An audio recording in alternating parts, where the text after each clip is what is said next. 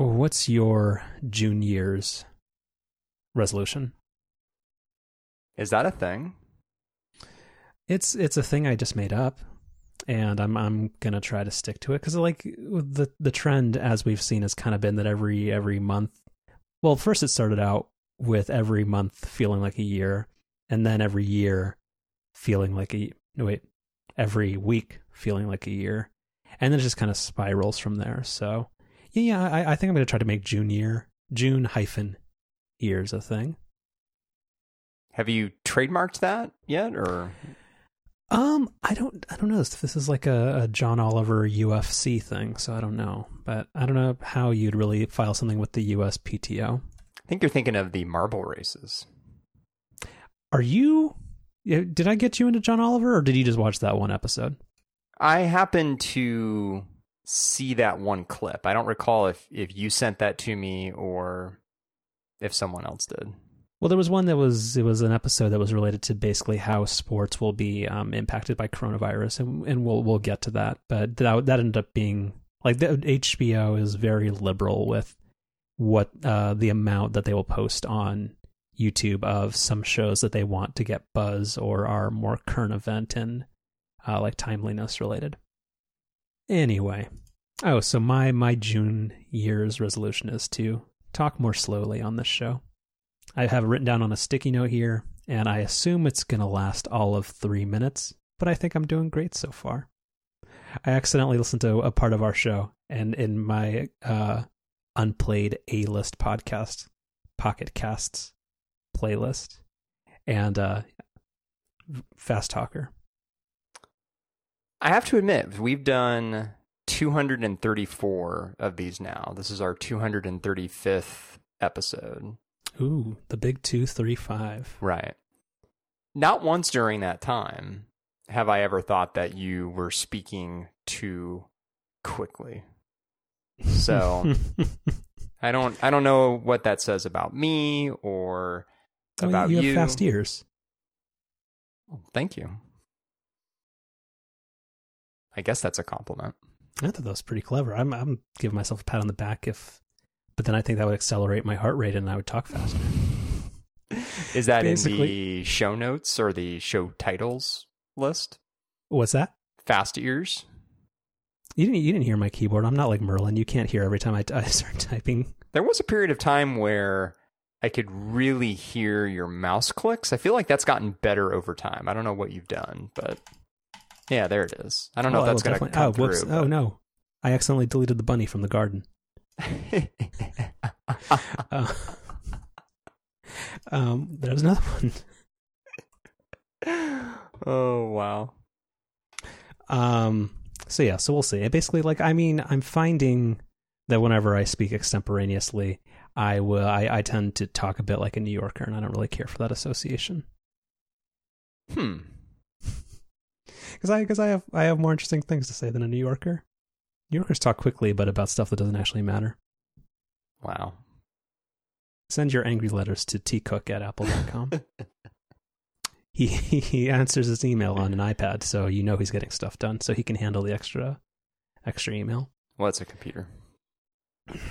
oh, well, you know, a computer might still be around. Who knows? All right, let's look at the docket. So, do you want to talk about baseball or uh, cooling appliances first?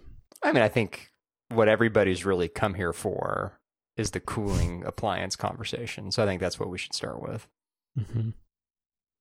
So, we, I think last week, it's hard to keep track of anymore, talked about how we were in the market for a portable air conditioner on on account that it's been very very warm lately and you know our our go-to source for this kind of stuff the Wirecutter they have a pick.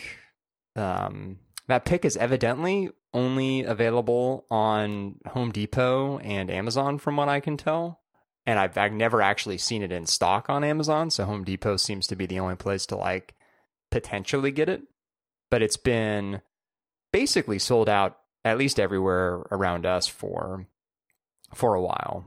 But in the last week, we've both been able to to find one, and we are we are now both in um, possession of the of the Wirecutter's portable air conditioner pick, which um, I'm kind of I'm stalling here because I don't recall the It is the LG one four one nine IVSM something something something something And deluxe edition. And I should have remembered that because when I went to Home Depot the other morning to pick this thing up, I checked about 18 times to make sure that I was picking up the correct one because there were at least there was at least one other LG model with basically exactly the same box, but it was a, a different model number. So Well, yeah, um, because you can't buy the LG LP one four one seven GSR. That's that's the suckers model. hmm You'd be a rube to get that. That'd be like buying a um the the P sixty of a Tesla. Nobody buys that one. Um, yeah. So uh, a couple things with that. So first, so I, I think I was the the the bad influence seed on this because I, I had thrown it into the thing, and I think that maybe um germinated whatever was rolling around in your head about it being very warm and it being uh, maybe a worthwhile investment. But also, it's been one of those things where it feels like highly potentially not worth it. Just because like as we mentioned on last week's show not super efficient. Also and we'll get into it even though this is one of the quieter models that's available still the, the box said uh same uh, on low same uh, like decibel level as a library. Uh, take it from me i love libraries. This is noisier than a library. Um but yeah, but the so I, I think I was I was the seed for this, but overall I think it was a worthwhile thing. And my my strategy is that should it not if it ends up being like a fool's errand where, where like maybe I get my next electricity bill and it's like eight thousand dollars or because I don't I don't know what BTUs converts to in elect because I know during the winter months where I'm maybe because like my apartment has like a built-in heating thing and I also have a um combination Dyson air fan and like room space heater thing. And whenever I'm running those consistently in the cold winter months, because that's that's kind of the thing where Marin has it's pretty cold, gets pretty chilly, and also gets gets warmer. Where it's not like a Berkeley or a San Francisco where it's much more mild. Is that the term? Sure. Yeah, a few, fewer um, climate extremes. But yeah, so I'm I'm nervous about the energy consumption, but overall, I think like I this is one something where if in October it's just not worth it, I'd be very happy to sell it for half price or maybe a little less and just be be over with it because I don't have the storage space to have it exist here all, all the time unless it's very useful. So, with the energy use question, about the only nice thing I'll ever say about PG&E, who we might be talking about more a little bit later in this program. You mean my alarm clock provider? you, we, again, we might get to that.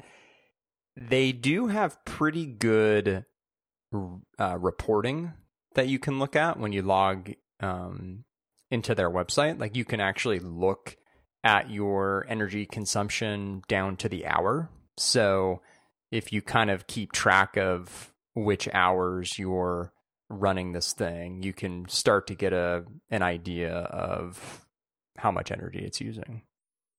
Well, I, I think with that, it's more of like it's not really when to optimally use it, just because um, it's I'm going to use it when it's hot. No, no, But, no. like, I, but I mean, I just literally like no. It, it- putting aside those considerations, just literally like when you use it when you want to, like how much is that costing you? Oh yeah, yeah. PG&E has a very um, it's it's a very uh 538 friendly website. There's a whole lot of data in here. Right. Um, but yeah, more more so, it is kind of like how much extras it's going to add to to an energy bill in general to see is it worth it when you couple with the fact that like again, efficiency and effectiveness is since I'm cooling not a huge space, but kind of not like just a single room where I don't know. We'll see. It it is too early to tell. I've only used it on two days in a meaningful way, and we might get to that. But yeah, let me let me know about because I got mine through Home Depot in store pickup, and I actually broadened my search radius to include um, Park, which is kind of the edge of the Bay Area equivalent of like the Tri City or like Chicagoland area. So I, I went out of my way for this, but I know you were also like hawking the uh, Home Depot website. And where'd you end up getting yours? And what was the what were the circumstances? So I got mine from our local store in Rafael. Mm-hmm. And so on the website you can see the the alleged stock at various stores. And if they identify that they have like a certain number in stock, you can purchase one online and then, you know, do the whole like in store or I think even now like curbside pickup thing.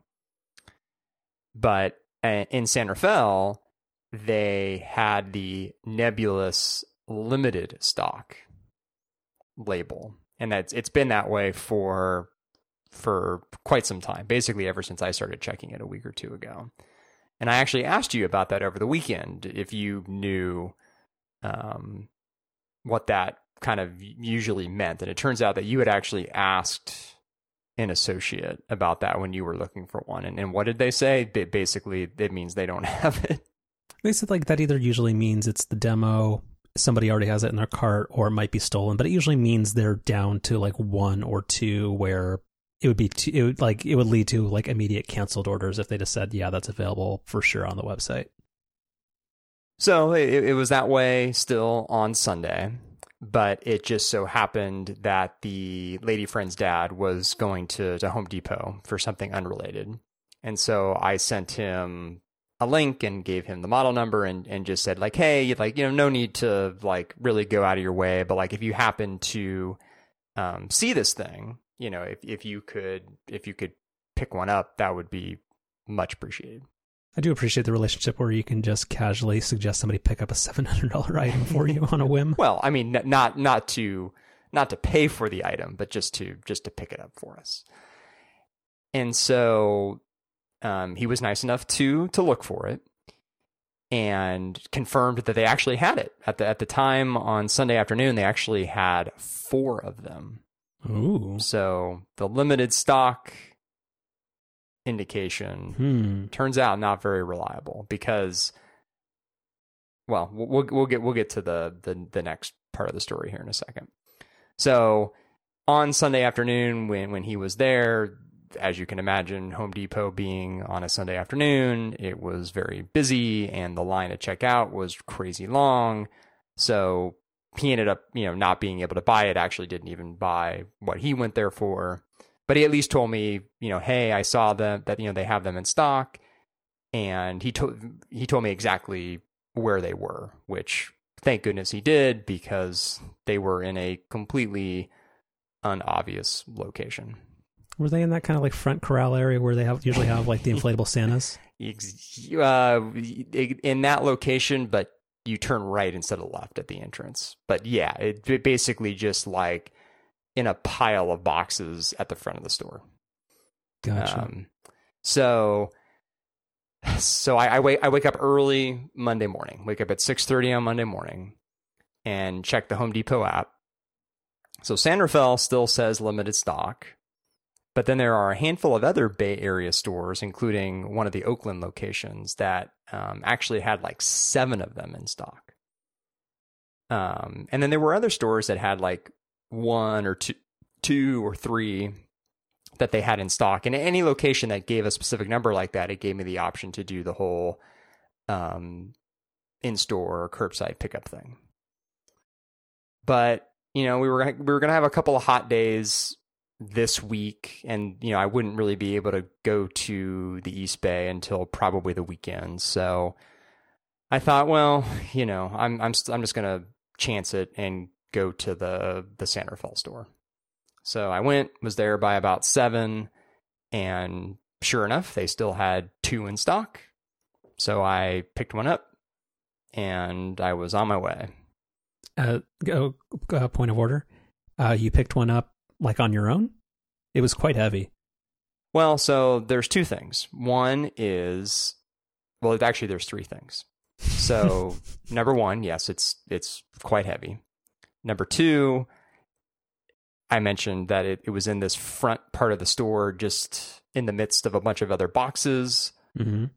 Of course, this one was like basically in the middle of a bunch of other boxes So I had to move a handful of other things out of the way in order to actually get to this thing. So it's like a Parks and Rec harvest fa- uh, harvest festival maze. Exactly. Okay. So I, I figure that part out. I get it onto one of those flatbed cart things, check out. What I totally did not think of before I went was how big the box would be. It didn't fit in your car, did it? So the, the lady friend has a an SUV, Uh huh. and I did not even for a moment think to take that. I'm like, oh, yeah, I just just hopped in my car and went. Didn't fit in my trunk. The the the opening to the trunk on the Model Three was was too small. Would not fit in the passenger side seat because the seat wouldn't go back far enough. It just barely barely fit. I mean, we're if, if we're talking if the box was, you know, a quarter inch longer in any direction, it would not have fit. Fit through the passenger side door and and fit on the um the the, the rear seat. So, So- Can can I offer a parallel story? sure. So with this, so I did I did the the in store pickup on I think this was last Tuesday, and so they had put it somebody had put it in not on one of those little flatbed things, which makes more sense. They had just put it like in a shopping cart, like a traditional one, and then they're like, "Cool, you're good to go. Show your ID, great. Uh, cart it out. You're you're good." I'm like, "Okay." And then I don't know why I remember on the website seeing something like, "Oh yeah, this is this is like 34 pounds." It is not. It's very heavy. Uh, so it, one, it was just awkwardly placed in this cart where I'm not the tallest person, and I'm also not, not the um not the swollest person. Um, and I've just been signed out of Google Docs. That's cool. Um, I'm being hacked. Who knows? Um, but yeah, so I, I had to get it out of there, and I was like, oh. And then also, so one of the complaints about my car is that, um, or that people commonly will say, well, you should just get the more practical like X3 because it's got much more space in the back. I was like, oh, this, I'm sure, like, this looks like it actually might be a tight fit. So it would not fit unless like I removed like all the like back um like privacy shield things and had to take some of like my like reusable shopping bags and put them in the regular thing. Like it it barely fit. I almost had a situation where I thought like, oh no, I'm gonna have to like return this or it's not gonna it's not gonna fit. So yeah, very very similar situation and it was kind of um yeah, it was it was a little bit tenuous there, but Well, and, and it was it was so sad when I initially thought it wouldn't fit because I had been looking for this thing for a couple of weeks and you know, even though had pretty good information that it was going to be in stock, like still didn't know for sure and, you know, woke up extra early on a Monday morning, showed up, it was there, great, I've got it. And then yeah, I was like, "Oh my god, am I going to have to like call the lady friend and like have her, drive down here. Like I, I didn't really even know what plan B was, but but fortunately, fortunately it worked out. Yeah. Um. So anyway, so you know, get this thing home. Um. Actually, I set it up like the next day because that was kind of the the first warm day with it, and um. So I got a handful of uh, initial impressions I can hit you with here. So the first is in addition to the the weight, it's just it's a little bigger than you expect it to be. Like it's it's you know the box is big and it it pretty much takes up the entire box. it's Like- a it's a snowman. yes. Um the other really funny thing that I noticed right off of the bat was so it you know it's it's Wi-Fi enabled. You can hook it into uh the Amazon lady and into the the LG app which which we'll get to more in a second. And all that good stuff, all the smart home stuff. Which is, you know, neat, I guess. Um but then it also comes with a remote and the remote looks like it's from about 1998. So I think there's just a funny contrast between kind of the uh, fancy way to operate it either through an app or th- even through your voice. and then you've got this really old school remote. So I kind of appreciated that.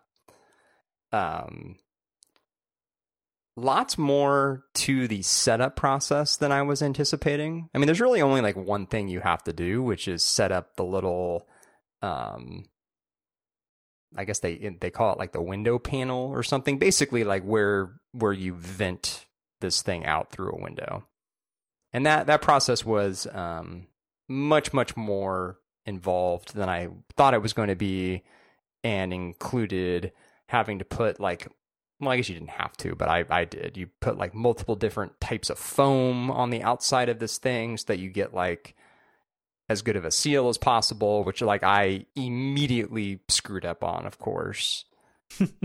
um, and ended up I I was also a little rushed, so that probably didn't help. But I, I think I ended up doing a very very poor job with the little window panel thing. So I'm I'm sure this thing is not operating as as efficiently as it could. Um, and it's you know I I kind I guess I sort of have a little bit of a, a different setup issue than you where you know I think your your space is probably like kind of at the upper edges of the size space that it, it can realistically cool.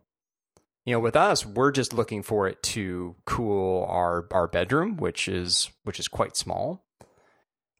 But so it, it actually you know it cools the room really fast like within 10 minutes of this thing running you can tell a pretty big difference but going back to the first point that i made with this thing being kind of massive it it doesn't really fit in our room like I mean, I guess for for reference, the instruction manual tells you that it's supposed to be at least eight inches away from any wall, and in our room, I can barely manage that.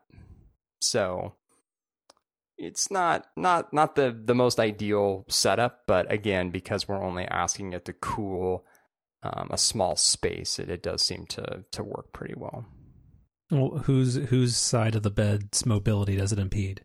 It impedes mine, which is fair because Madeline is on the other side of the bed, so the the lady friend's side of the bed's already kind of impeded. So got it. Um, and then I guess the last thing, which um, I alluded to earlier, which is the fact that this supports the um, LG Think, not ThinQ, as I originally thought um, when I first installed that app over the summer with our washer and dryer, the LG Think app. And I sent you a screenshot uh, with some commentary, something to the effect of I never knew that I would be so heavily ingrained into the LG ecosystem. Because now, when you look at my LG Think app, we have a washer, a dryer, a refrigerator, and now a portable air conditioner. Did that? but That wasn't um, that wasn't really necessarily in the cards when I thought of um, setting up a, a smart home here at the house. Yeah, yeah. Well, I mean, life's good. So mm-hmm. what are you gonna do? It's not, but actually, I mean, it's actually can can because because life's bad. Can you sue LG for false advertising? I think you can. Probably. Uh, so a couple of things on the app. One, uh, well, actually, sorry, a, a quick bit of follow up. Uh, apparently, the only thing that you are missing, and this was in the app setup instructions. I did not know that there was such a thing called a kimchi refrigerator. Apparently, people uh, in Korea have dedicated refrigerator, refrigerators solely for storing kimchi at the right temperature. Pretty cool. Hmm. Also, the big knock that I will have against this app is it's impossible to use it without giving it constant location access. Don't like that one bit. Not that they're doing something nefarious for it, but it's just that that's just lazy app design. So I did give it permission and then immediately revoked it.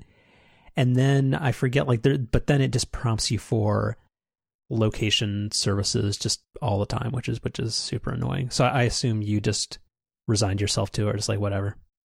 Yeah, I noticed that when I set up the washer and dryer and was likewise not super happy about it, but basically just looked the other way. As far as I can tell, the only thing it really uses location information for is to yeah to show you the weather. Which again, there's I, better ways to find that, bud.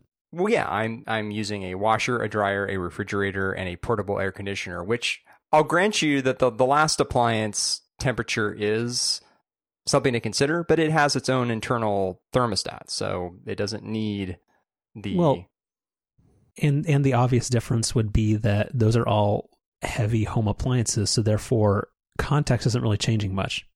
Like it could just collect your zip code once, and then it doesn't require real time location, which is just lazy app design. And the only other thing that I sent you in this screenshot is that it this screen looks exactly like an Android screen. That is not an iOS modal dialog.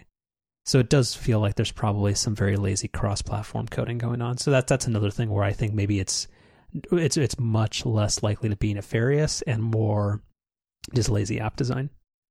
Yeah, I I've never really used this app for anything. I mean, with the refrigerator, I, the fact that that thing is connected to our Wi-Fi network, whatever. Um, I'm probably actually going to kind of feel the same way about this air conditioner. I don't really ever see myself using the app or really even any of the, the voice control stuff. I mean, the only thing that has turned out to be really convenient is getting push notifications uh, for the washer and dryer, especially because they're they're in a you know closet at one end of the house. So if I'm where I am now, which is the opposite side of the house, and I'm doing laundry, it's actually kind of nice to get to get push notifications. But that you know that doesn't even involve ever opening the app itself. So um, sure, yeah, not a not a big not a big user um, of the app, and don't I mean you know me, Carlos, Mister Mister Smart Home and all, but I don't really uh, don't really get official the, title. It is, yeah. Um, I don't really get the appeal of having either our refrigerator or portable air conditioner uh, connected to to our network. So this I actually do. So for this, I've actually used it a fair number of times where I'm at my desk and maybe I'm on a call where where it's more sensitive to noise and I just want to temporarily turn it off, but I don't want to get up from my desk. I, I do find that it's fairly useful for that type of thing. Um, and then just because you can kind of like in, I would I would push back on that and just in the same way that you would have like a Nest thermostat linked to it like you're able to tell it to set the temperature of of like your room or your apartment to a certain so that kind of makes sense. So i i do get it. I think the implementation is kind of half baked one thing that i have not figured out how to do with the voice assistant and again i'm not huge into controlling home stuff with my voice other than just saying hey turn the the living room lights off or on or whatever is that um, i can't figure out how to get it to engage only the fan because it's actually a very quiet and pleasant sounding fan that removes a lot of air, even if you're not actually actively cooling anything. Uh, but I can't figure out how to get the um, Echo integration to not invoke the um, like the air conditioning compressor thing. So let me know if you figure that out. Yeah, I haven't used um, the Amazon Lady integration yet but I think what's often the case with with those third party uh, skills, I guess is what they call them, is they generally are very very limited in what they can do. So I actually wouldn't I wouldn't be shocked if that's not even something you could do. Yeah, I wonder if you can get like an internet connected bread maker that you could use to um, make half baked Alexa skills. Hmm. Mm-hmm. You're gonna have to workshop that one a little bit. Yeah, might have worked out better if I said it faster, but you know, who knows? um, all right, so that's enough of that. So again, we'll see how it goes. Again, like I mean, I think I'm I, I was secretly hoping for some like magic physics box where like just uh, it, it, my my room or my apartment would be uh, like an igloo immediately was with no noise, and that's just not physically possible. But you know, for what it is right now, it's it's working out. And again, just in terms of like shared like living space courtesy, I I try to not also I'll also run it all the time, just because I mean, again, it is kind of a persistent noise. So we'll see. Well, I think I mean, uh, you know, I, this probably isn't really worth the hassle it would take to actually set this up. But I mean, if you really want to see what it's capable of, if you were just to put it in your in your bedroom, you'd get a much better idea of what it can what it can really do in terms of cooling down a single room. But I could see how with your entire space you're not you're not really getting the full effect.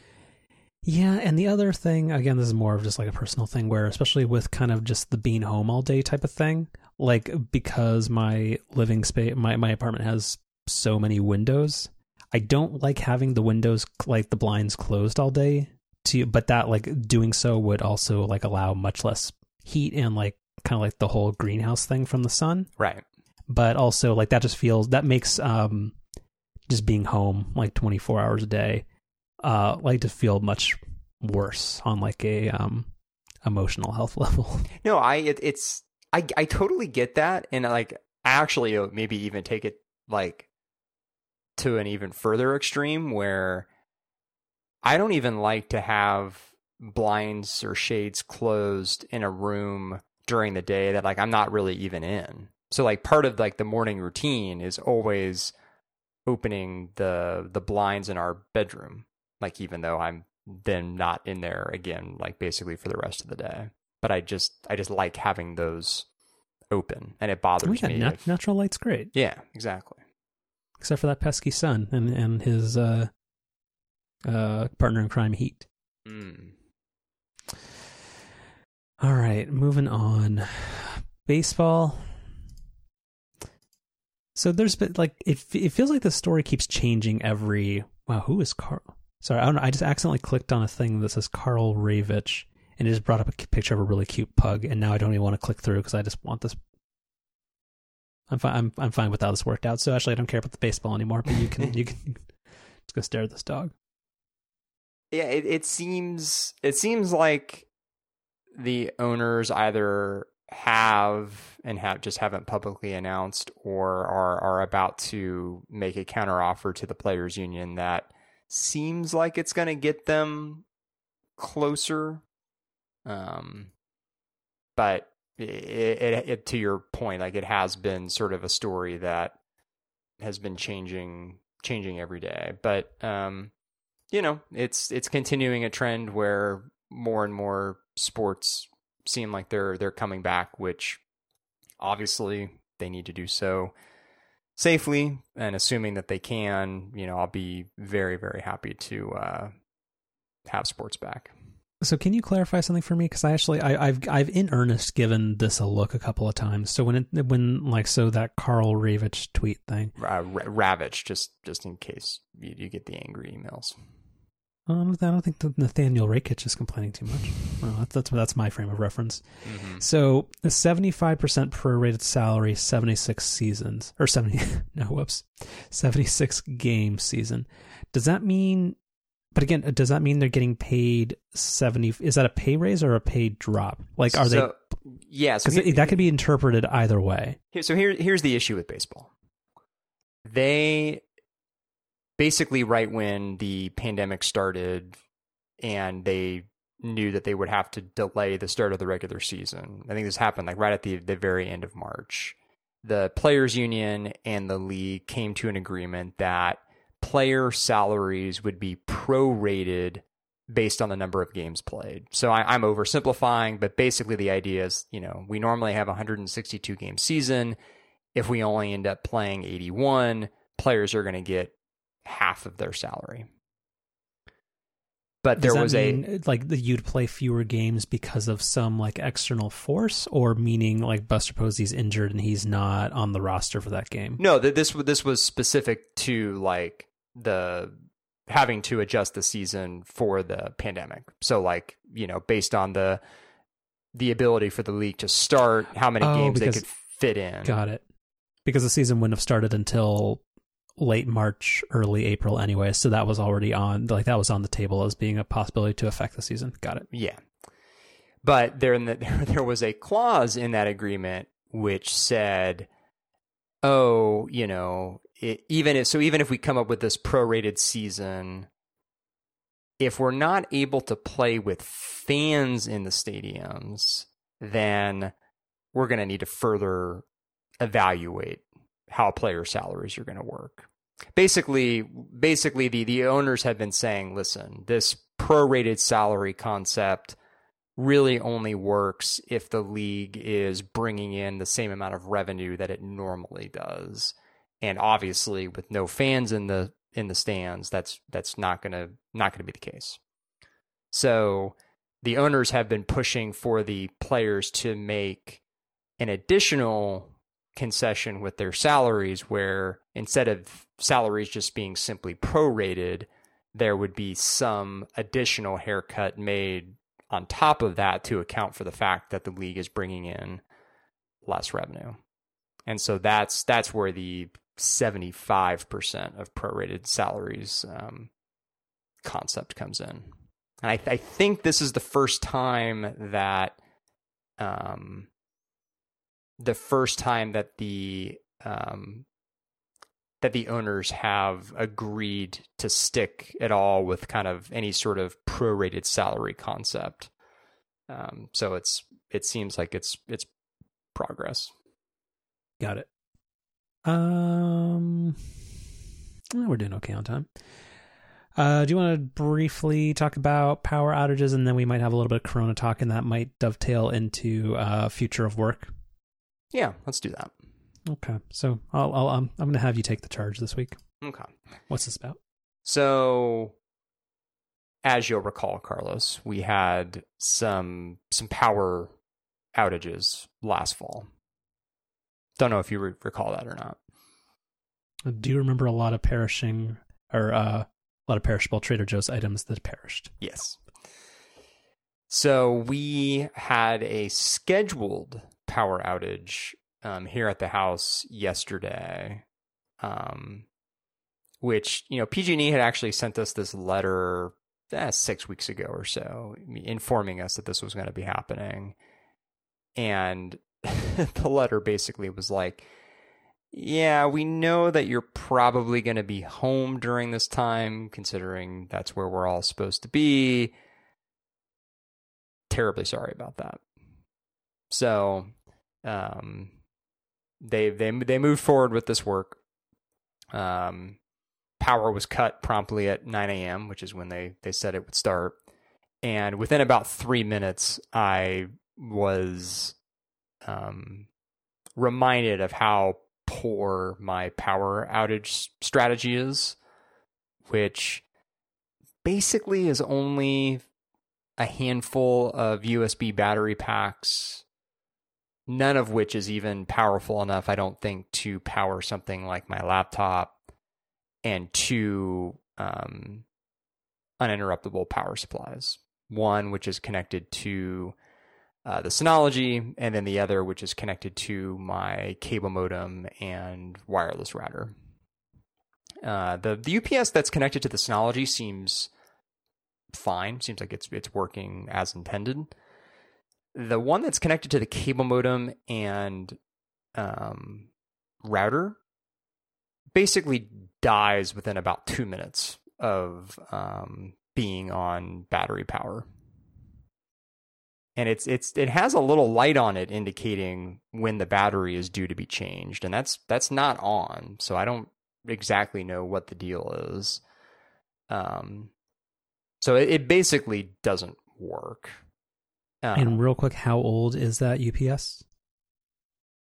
It's not really that old. I think it's only three or four years, maybe.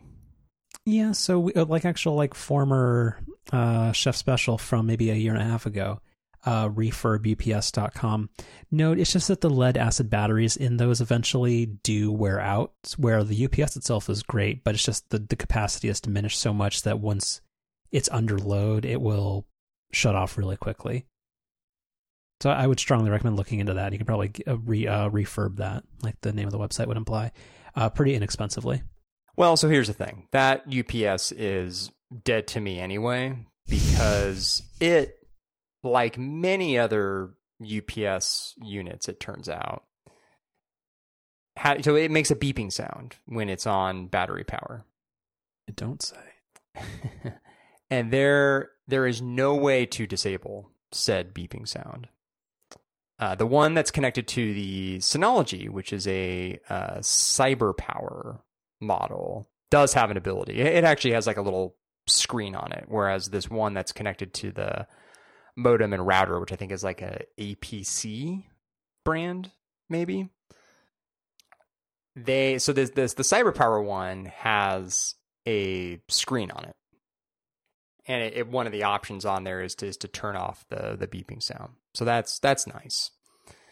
Um, but then the other thing, so I you know I immediately start friend of the show, the Wirecutter. I immediately go on their website and start looking at what they recommend for um, UPSs. And sure enough, their top pick is is a CyberPower unit. But what I didn't realize about UPSs is that even like the higher end ones that are you know a couple hundred bucks can can really only power something like a modem and a router for about four hours at best, which I've never. I mean, I've you know until living in the Bay Area the last couple of years, I've never really thought much about extended power outages. I mean, we haven't really had to think of those like since you and I were kids. Um, you you mean the recall Gray Davis brownouts of the, uh, the, of the Enron era? Correct. Mm-hmm. But yeah, so anyway, these things um, these things don't really last all that long, even if you spend a little bit more money on them. But I but I am at least going to replace the the one that's connected to the cable modem and router, if for nothing else, than to be able to turn that that beeping off. Um, but then, of course, now the other rabbit hole that I'm going down with reevaluating my power outage strategy is going down the generator route. Um, and I've I've never really wanted to even consider getting like a gas powered generator. I just the the hassle with setting that thing up, I just don't really want to get super involved with and then like having to run like an extension cable into the house. I just the, the whole the whole setup just doesn't sound great.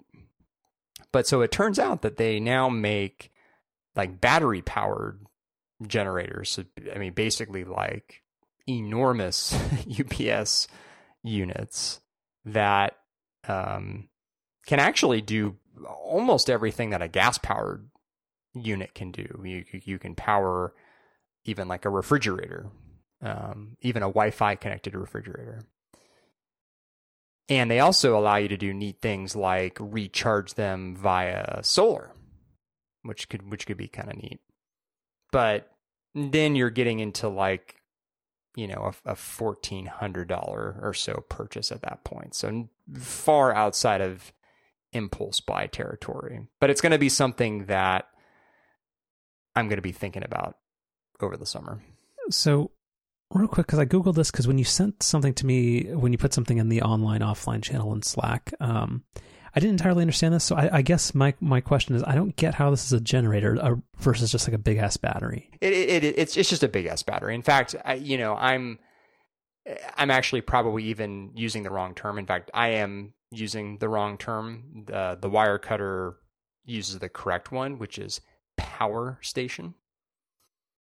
Um, I I think of these as a battery powered generator, but but you're right. It, they're not they're not able to just kind of continuously run like a gas powered generator would.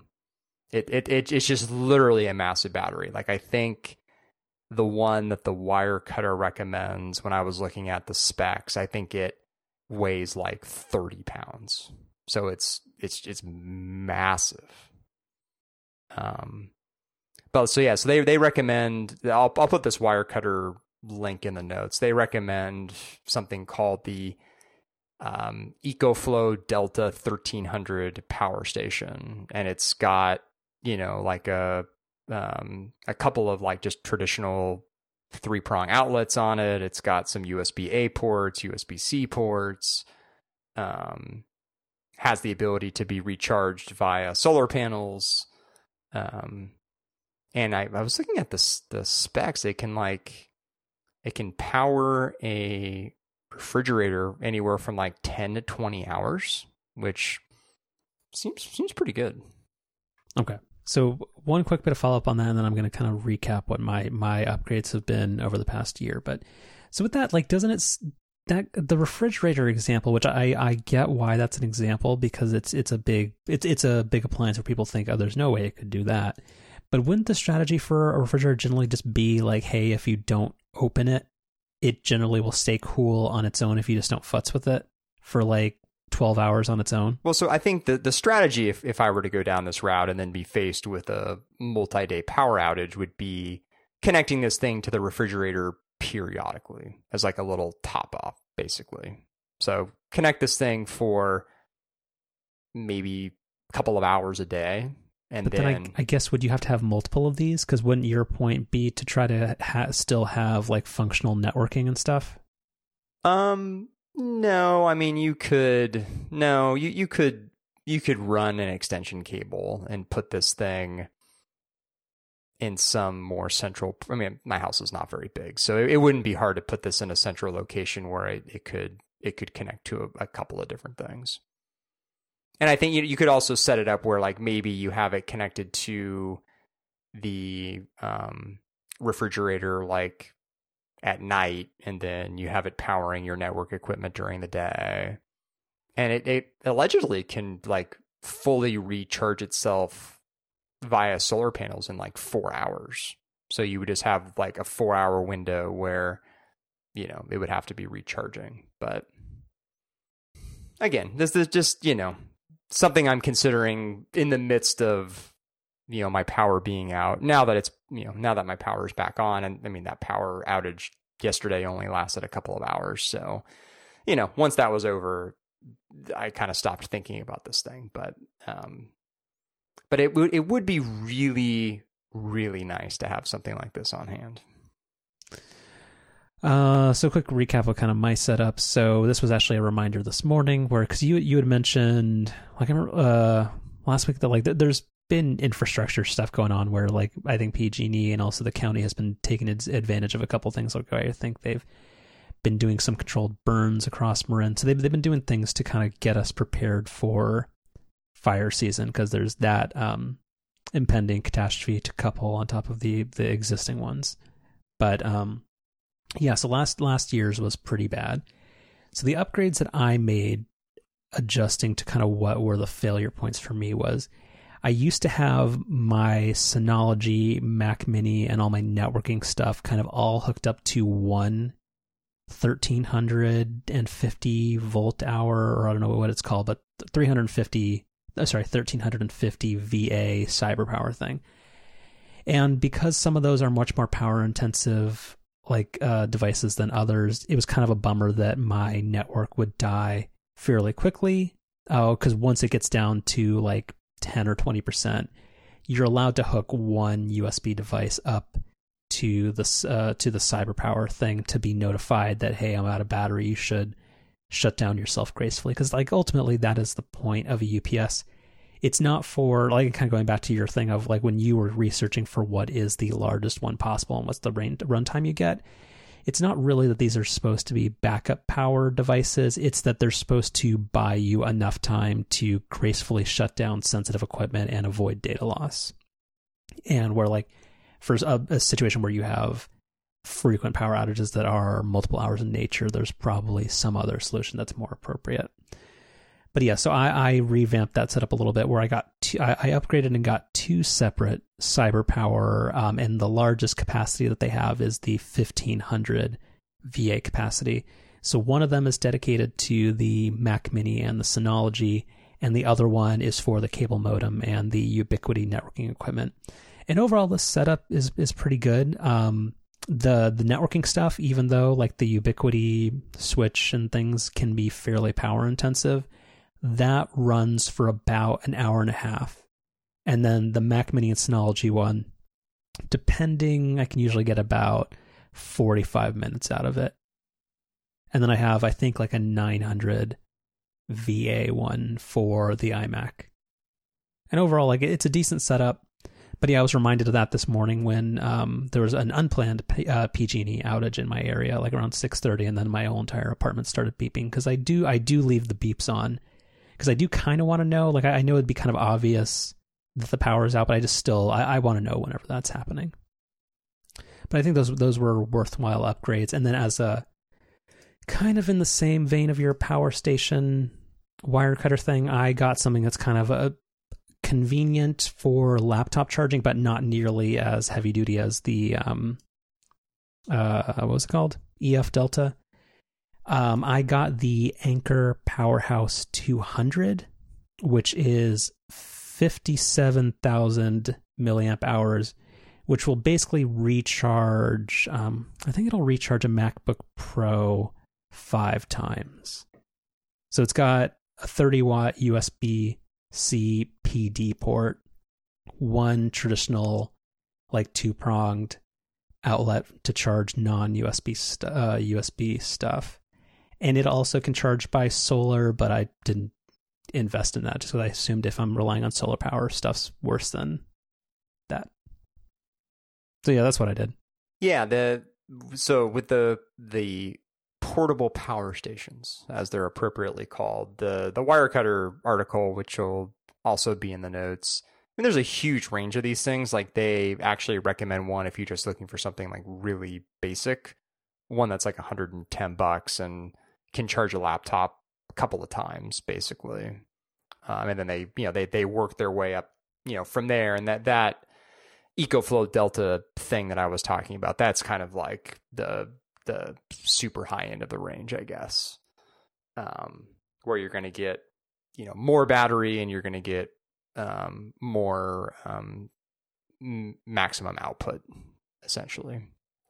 Um, yeah, I mean, the, I guess the other thing too with like having a UPS is like one of the things that you we've been talking about here is is networking equipment and I mean, what I, what, you know, what we all kind of found out during the, the, the outages last fall was that, I mean, all of Comcast's equipment died. So, you know, even, even if you did have a UPS working, your, your cable modem, which you'd have hooked up to it, like wasn't able to connect to anything at least in so our that, area. So that that I am going to dispute at least with ours. I don't know what type of like because like that, and, and, that's the thing where this was kind of a glaring, um, oh, not oversight, but like a, a, problem that a lot of people realize is that especially with AT and T in this area, um, a lot of cell sites didn't have adequate uh, backup generator power, and that was different between carriers. Some did better than others, but with Comcast, at least in our area,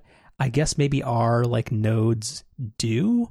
Where I found during most, like ours eventually died, but uh, like for at least three hours into most power outages, our Comcast, like the cable to the wall, still worked. So it's weird that maybe maybe some areas just they haven't built that out yet. Well, no. So what I what I mean is that when our power went out, which you know we got notifications for, I actually like turned off our the U, the UPS that was connected to the cable modem and router because I, at the time the power went out, I didn't really need internet, and I thought, you know, I'm, I'm going to save it for when I do want internet. So I think this happened like on a Saturday, and so when I woke up that next morning, Sunday morning, I thought, well, okay, I, you know, I want to I want to check the news and stuff, which I had to go to Comcast for because at the time in our area, AT and T was totally dead. They they did eventually come back online i think like later that day and then to their credit basically stayed the rest of the time. But you know i, I powered up the ups cable modem you know came on and i mean there was nothing. It just it wouldn't you know it would it would do the thing where it was trying to boot up and connect and it just just never made a connection. Yeah i, I think we talked about that last fall where you know you're like you're, you're right where it, it I assume like because last year was weird where like I th- I don't think I've ever experienced a power outage where it just did not come back whatsoever for like four days. And normally, like in the in the Gray Davis like brownout situations, like there were frequent, unfortunately, outages that were maybe like six hours at a time, where sometimes you'd have time to like recharge your stuff or whatever infrastructure like a Comcast would put on like neighborhood nodes or whatever that that was um, that's what that's built for, and it's not meant to sustain like week long emergency outages. Right. Yeah. So anyway, the, the the takeaway from yesterday is that I am woefully unequipped to to deal with an outage. The only thing that's really meaningfully improved is that you know, bef- when the power went out during the fall, this was before we re- redid our kitchen, and so we actually had an electric stovetop, which does not work during a power outage, turns out. But we now have a gas range, so you know that that will work in the event of a power outage. So, Can I ask a dumb question? sure. How I always thought it was kind of like a car where like you have a spark plug. Like how does it get the ignition? I thought that part was electric. That part is electric, so you you have to with a Oh, match could, like like a, with- take a aim a flame or whatever. exactly. Yep. Ooh, that's that. Uh, I'd, I'd be too chicken to do that. Eh, it's it's fine. All right, we can make the next power outage. Uh, hopefully, we have a vaccine by then. We won't, uh, and you can just make some s'mores and just hand it out the window to me. Uh, all right, so I think we are going to kick uh, the future of work again. That will just be our um, our white whale topic. I'm not sure that's what Mhm. that means, but uh, do you want to brief? Okay, actually, I'm going to give you a dealer's choice. Do you want to talk about uh, Facebook and Twitter and the president's tweets and Ben Thompson, or uh, how we're doing with the pandemic? So I did not read Ben Thompson's article. I've heard references to it, but have not read it. So unless you want to drive that conversation, I'm not going to have a lot to add there. Well, actually, in that case, then we can probably make it a, a quickie and then maybe maybe a brief Corona talk. So I guess maybe I'll, I'll just ask, uh, what is your opinion on this? So uh, there was a big hubbub uh, when uh, what was it? This was after. Well, no, there were two. Did, what came first? Mail-in ballots being uh, uh, prime targets for rampant fraud, or that tweet, or the one of um, the looting starts, the shooting starts. Do you remember which was first? It's been a bad month. It's been a very bad month. I believe the mail in ballot tweet came in first. Yeah, so I think that was the first one where Twitter, uh, a company that's kind of had like a morally ambiguous and very, very uh, tenuous relationship with the president, as he has um, been a very positive force for the service in terms of user engagement, um, has been very um, unwilling to police or that's probably not the right word right now uh, to like enforce rules related to their terms of service uh, about the content of his tweets. Um, and there's the ongoing argument that most of the stuff that our president talks about on that social network uh, is stuff that's inflammatory, uh, hateful, and a lot of other stuff that would get um, a regular person banned from the service. Um, but over, but on an engagement level and how many people reply and, and how many active users are attributable to um, the consumption of um, the, the the social posts that our president puts out. Uh, he's been a net positive for Twitter, you one might say. So, but for the first time uh, a week and a half ago or two weeks ago, uh, who even knows anymore? The uh, tw- Twitter put a little um, clarifier at uh, indicator at the bottom of one of his tweets. Um, the thing? Oh, they don't. They don't even have it there. I was looking for the original tweet, but I can't find it. But yeah, but but Trump had put a thing. Okay, so there the original tweet was that was flagged was there is no way zero that mail-in ballots will be anything less than substantially fraudulent. Mailboxes will be robbed, ballots will be forged, and even illegally printed out and fraudulently signed. The governor of California is sending mail-in ballots to millions of people. Blah blah blah blah. So they put a little uh, exclamation mark next to it or below the tweet that says "Get the facts about mail-in ballots." And this was the first time the that Twitter had ever um, put any type of context around uh, what was an objectively false claim by anybody, but in particular, it's because he's he's the president. So a lot of people applauded this and were were happy that this is they were actually taking some type of stand against um, erroneous information and what is, I guess, categorically considered fake news because this is this is just inaccurate information that's meant to stoke fear um, with with um, his base. So I guess my question would be: what do you think about Twitter's action? Like, do you think that's effective? Do you think that's right? And then to a lesser degree, what do you think about Twitter continuing to keep the president on their platform? So I do think Twitter's actions here were the right thing. In fact, the only criticism I would have of them is that they they didn't happen earlier and that we've somehow made it three and a half years into this presidency and this is the, the first time where they've they, they've decided to take action. Uh, there were countless other examples of where they, they could have done so, but better late than never, I suppose.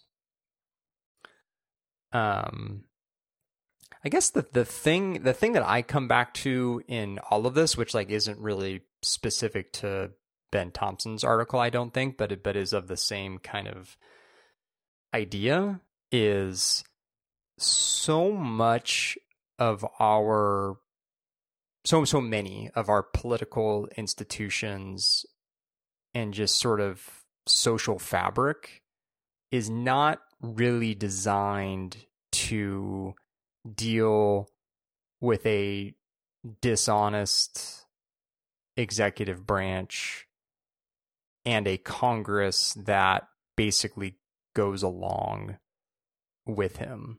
Like I guess the the, the to to bring it back to um sort of my my world in the, in the accounting world, it's sort of like where when an when an auditor looks for fraud, like one of the things they acknowledge they're usually never going to find is instances where you have like collusion where people who are supposed to be in a position of of checking one another or controlling one another basically decide to get into cahoots with each other.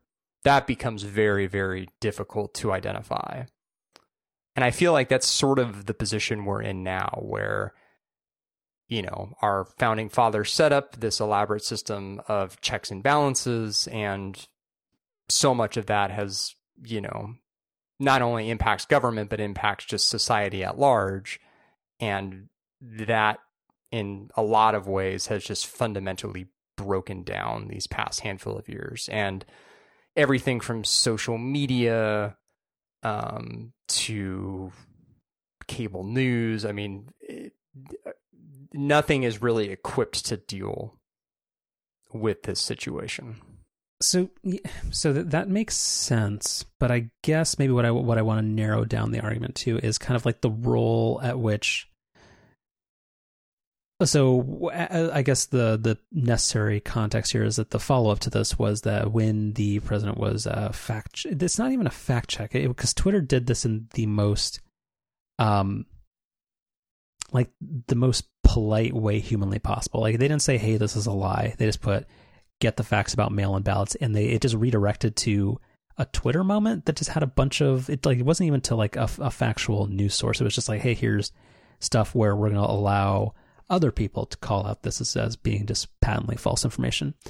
But the the president then uh, signed an executive order threatening to take away protections under Section 230 of some Communications Act or whatever that allowed uh, that exempted social media companies and websites from having to be responsible for the content on their services or something like that. But I guess my question more is that, or what I what I want to get an opinion on is, how do you respond to the people who kind of suggest that this is like a free speech argument, and to bring it around to like Ben Thompson because the different well so th- there's another layer to this which is there was the the looting uh, the shooting starts thing which twitter then for the second time on the president uh, tagged that as um, a violation of their twitter rules about glorifying violence which it certainly did uh, but then they followed up with uh, twitter has determined that it may be in the public's interest for the tweet to remain accessible so basically it didn't really stop the social spread of it, but it mainly, if you viewed it like in the native Twitter app or web app, you got to see that little warning message. And then when that kind of stuff got shared on Facebook, uh, Mark Zuckerberg gave um, uh, mealy mouth or whatever the expression is, uh, defense of well, we we're not the arbiters of truth, and we feel that it's not our place to um, to fact check people like this, and we think it's in the best interest of the public discourse to uh, leave this up for for all to see. So I guess kind of like of those two approaches, which do you think is is is more appropriate, and or do you think both are problematic? Kind of like because Ben Thompson, I will just say like he. I wasn't like it really sounded like he wasn't playing devil's advocate. He mostly thought that, hey, I know that we we hate the president now, but if we get into a spot where private companies are policing speech in this way, when it's your guy, you might not like it. And for the public interest, it is better for the thoughts of an unhinged person to be widely accessible so that people can see what what their government is doing.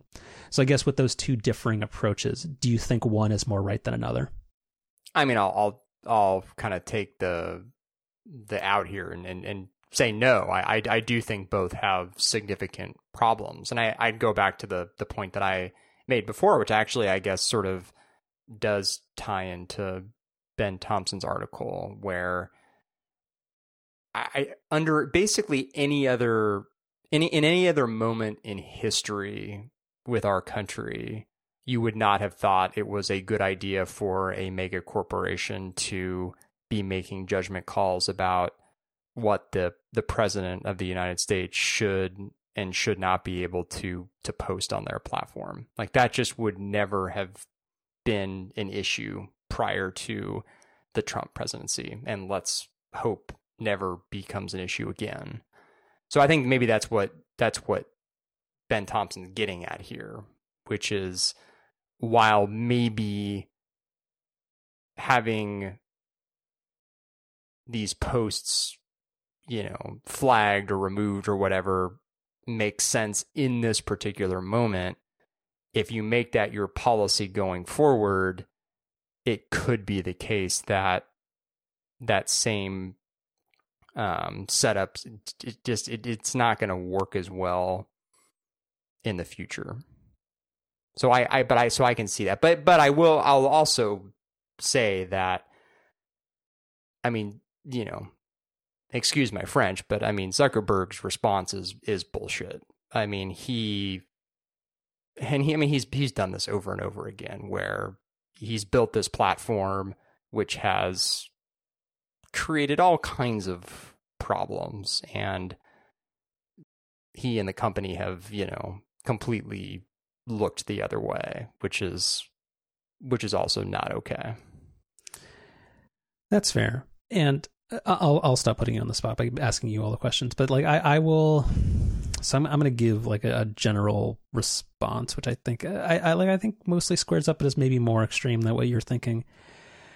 Like the president no Twitter and Facebook are private companies.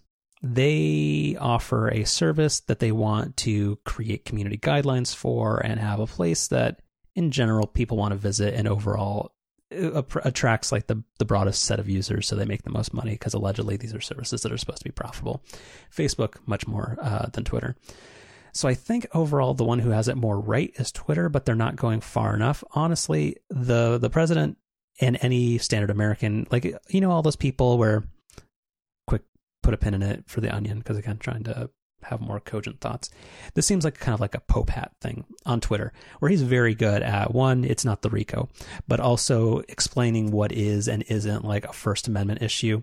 And this is something that where it's just like a very basic thing where that nobody has any First Amendment rights about what can be said on a social network or or your the First Amendment has nothing to do with private entities. It has the uh, exactly all to do with the federal government restricting your speech.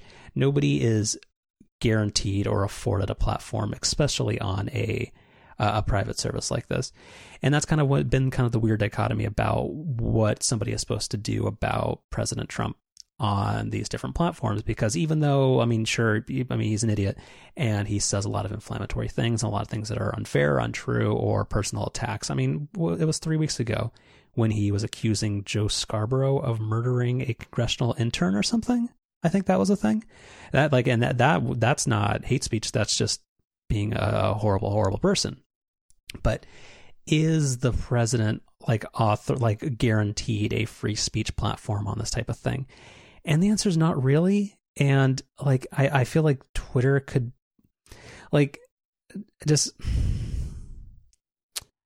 I think it needs to go further, and I think the the looting and shooting tweet was much more specific about stating that hey, this this is something that um, glorifies violence, and I think that overall they should probably maybe expand those tools into where if they don't want to delete the president or do something like that, and I, I do like that phrase, a, a, private company being able to delete an elected official, but like uh, if they could have a way to make it impossible to retweet something that includes hate speech would actually be something that's really really effective. And i think that is more of what needs to happen because like you said when when our governmental institutions were uh designed like so much of the i mean like you would never have uh thought that uh our, that the president could wake up at 3 a.m roll over type on a touchscreen and say a whole bunch of hateful things that would reach an audience of like 60 million people immediately so, like, I mean, Twitter overall does have a pretty big responsibility to police that kind of thing. And I do think they have a responsibility to slow the spread of that kind of thing because we're only, he only has that audience because they enable it. And if the president wants to create a stripped down version of Twitter or some type of like Tumblr at whitehouse.gov and create an RSS feed so all all of the the MAGA hat people can go follow that and they can figure out how to follow RSS feeds I mean, that's something that they can totally do. But I don't think Twitter, as a company that has had such a long history of combating uh, cyberbullying and hate speech and white supremacy and all these other things.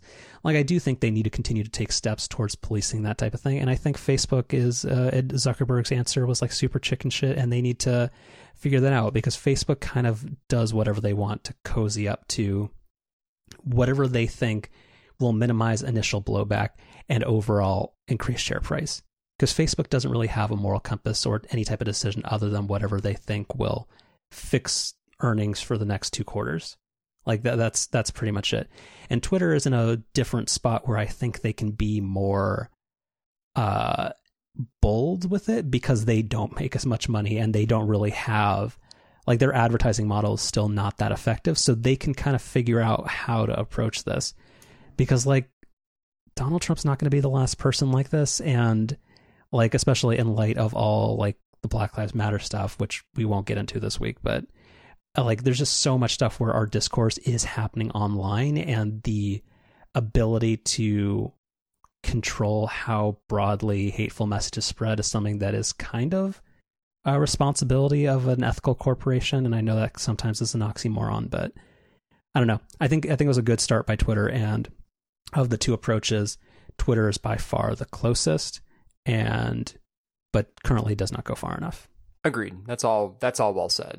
And I guess the the last thing I would say, which is, I guess, basically just a summarized version of what I've been saying, is I, I don't think Twitter, I don't think Facebook, I don't really think any corporation is is equipped to check the president of the United States. That's not really their primary function or really any function of theirs. And there are many other institutional failures, namely the US Senate, that has put companies like Twitter and Facebook in this position in the in in the first place, which is not at all to excuse or to excuse some of the lack of action on Twitter and Facebook's part, but there's there's more to the story, I guess, than just what companies like Twitter and Facebook are doing. Is is my point. No, I mean, yeah, you're absolutely right. I mean, like our our attention collectively as a nation and as a world has not it did not break because of Twitter. It's been, yeah, and the people the people that are sitting at home. Uh, are like buying MyPillows and watching Tucker Carlson. Like, there's a whole lot of else about society that broke down to make that perfect storm happen. Right. Well, we will table COVID or Corona talk for next week, and um, let's let's end on a positive note. Unless you have anything else. I that that's all I got. All right, let's uh chef special it up. Let's do it. So I'm gonna send you a news article, which will be in the notes, which is going to talk about what I'm going to talk about here, which is um, Overcast got an update um, about a month ago, which enabled uh, streaming over cellular or uh, Wi-Fi. Um, it's not it's not quite like the dream yet. It's not. It's still not quite like a fully synced um, Apple Watch app or standalone Apple Watch app where so like with Overcast you can like between an iPhone and an and an iPad or even on the Mac through their web interface you know all of your shows stay perfectly in sync including your exact progress amongst any individual episode. And that's not quite the case with the Apple Watch still. As far as I can tell it does a pretty good job of syncing progress like from your phone.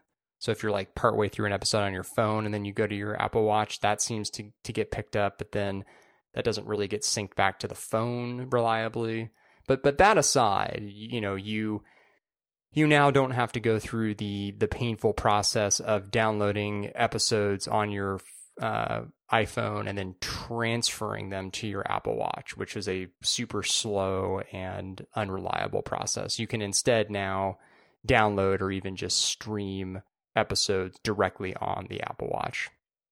And I've been kind of trying um, when when walking Branson around the neighborhood lately. Sometimes just you know like not bringing my phone with me, and just you know just have my AirPods and my Apple Watch and a podcast, and that's you know that's it. And this works really well. You know, there's no there's no planning ahead of time anymore. Again, you don't have to like wait the five or ten minutes it takes to to transfer an episode to your Apple Watch. You can just, you know, immediately start streaming an episode, even if you haven't downloaded it to your watch. And you know, because the AirPods just automatically sync to or automatically pair rather to your Apple Watch, you're you're all set up there too. So it's again, it's not it's not perfect still, but it's um a lot better than it used to be.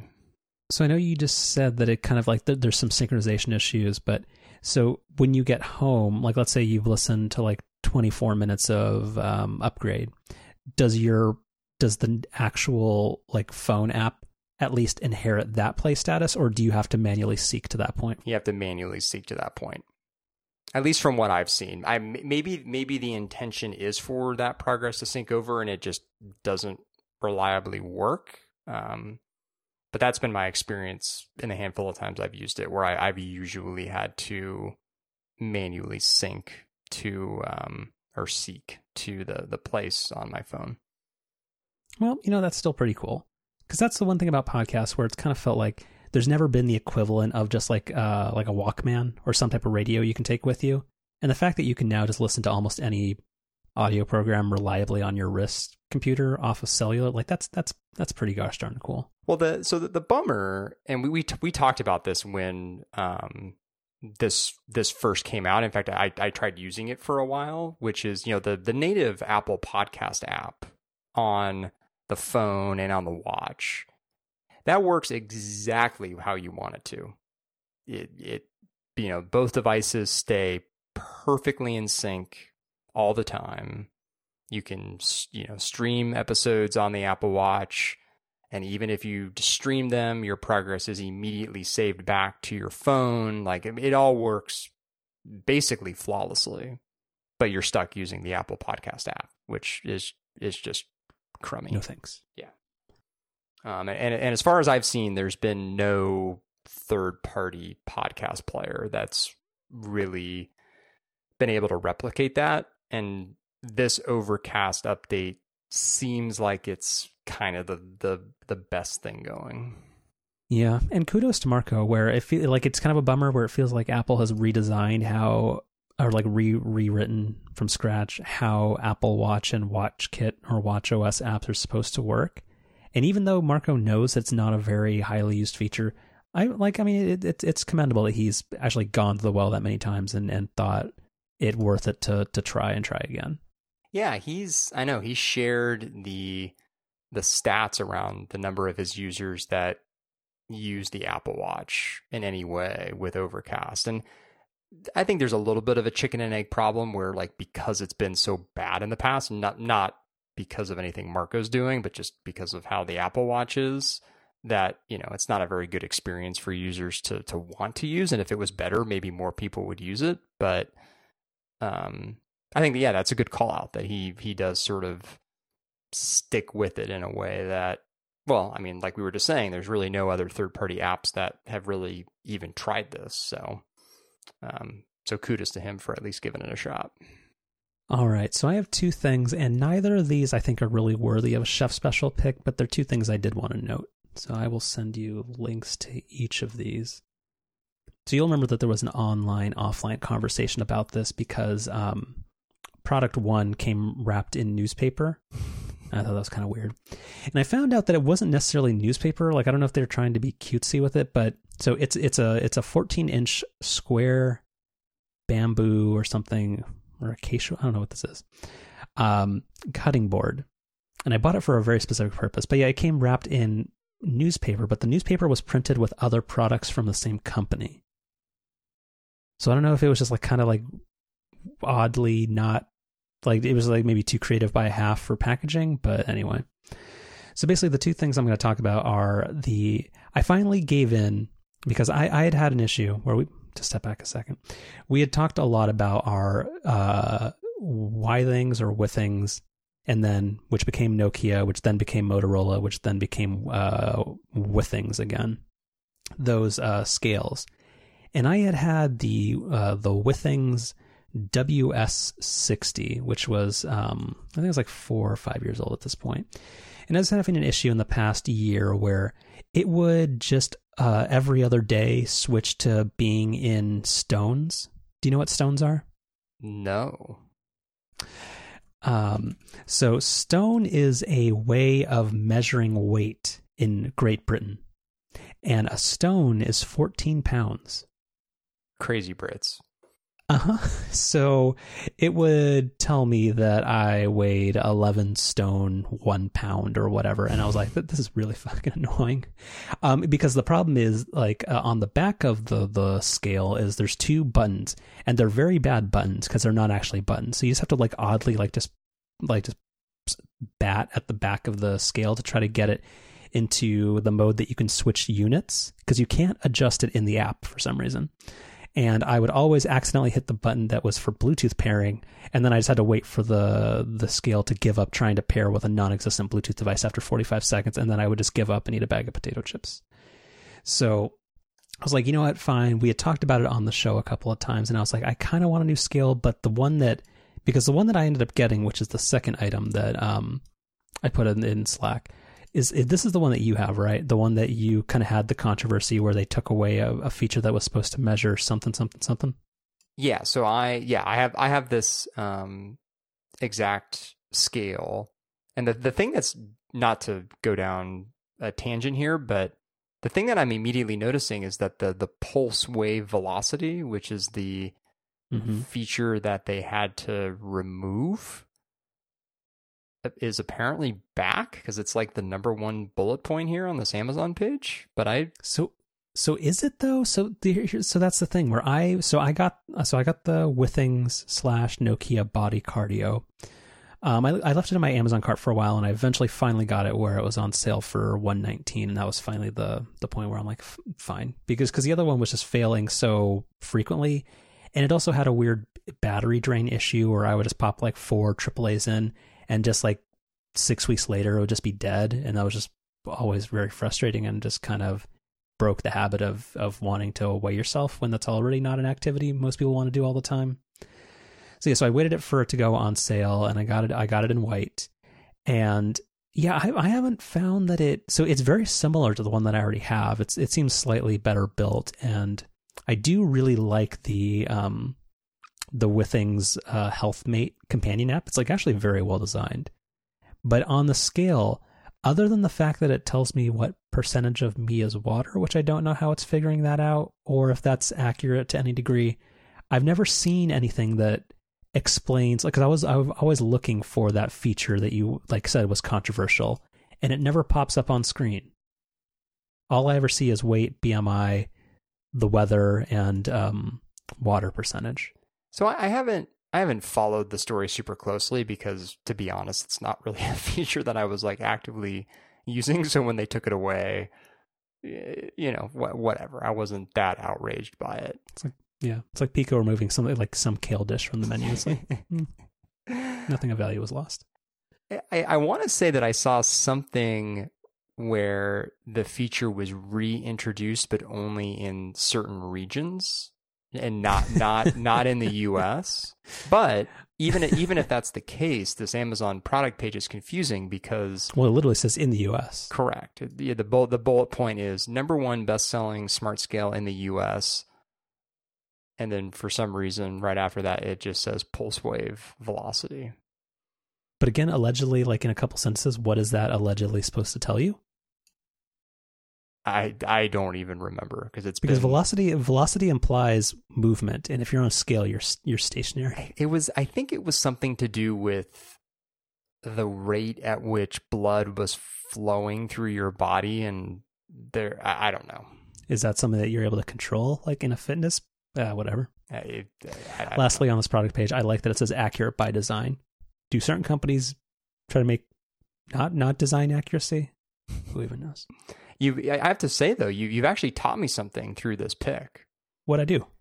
So we've been using this scale to track Madeline's weight, and you know you just we put it on a little coffee scale. well, no, we just do the thing where, you know, I hop on, get my weight, and then I hold her, and then hop back on, and then, you know, take the difference, That's, a, that's right? adorable.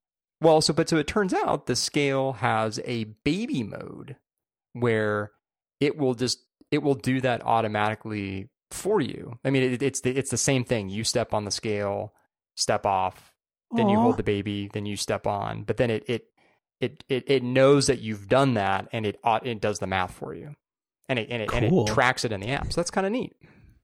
Interesting. Okay. Cool. Well, you're you're you're welcome. I didn't know I did that. I do like also in the corner where it just shows baby pounds. Well, that's Pretty- so I yeah I I saw that because it's like one of the first things I do on Amazon is I'll look at the product images because as we well, because discussed well, and also the when it's when it's a knockoff product, the product images are hilarious. exactly.